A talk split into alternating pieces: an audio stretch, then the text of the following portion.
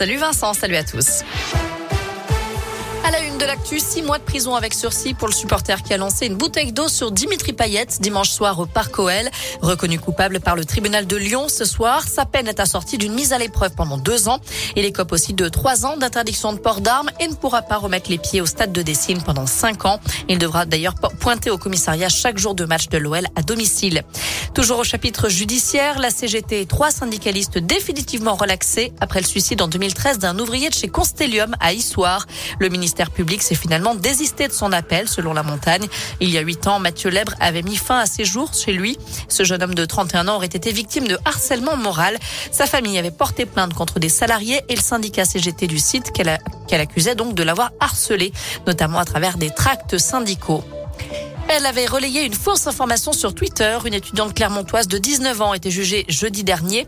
En janvier 2020, la prévenue est informée par plusieurs de ses amis qu'une jeune femme aurait été victime d'un viol quelques heures plus tôt lors d'une soirée particulièrement arrosée dans une boîte de nuit du centre-ville. L'auteur du crime est immédiatement et nommément désigné. Il s'agit du patron d'un bar de la ville qui participait lui aussi à la soirée.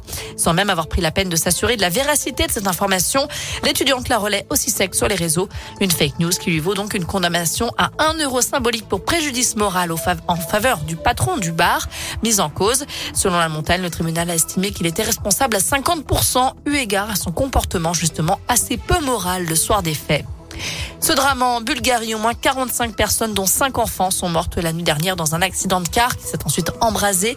Sept passagers ont pu être sauvés puis évacués vers un hôpital de la capitale.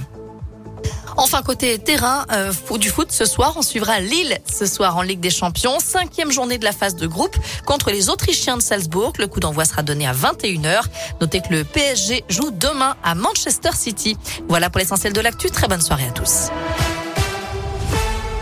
Merci beaucoup Noémie.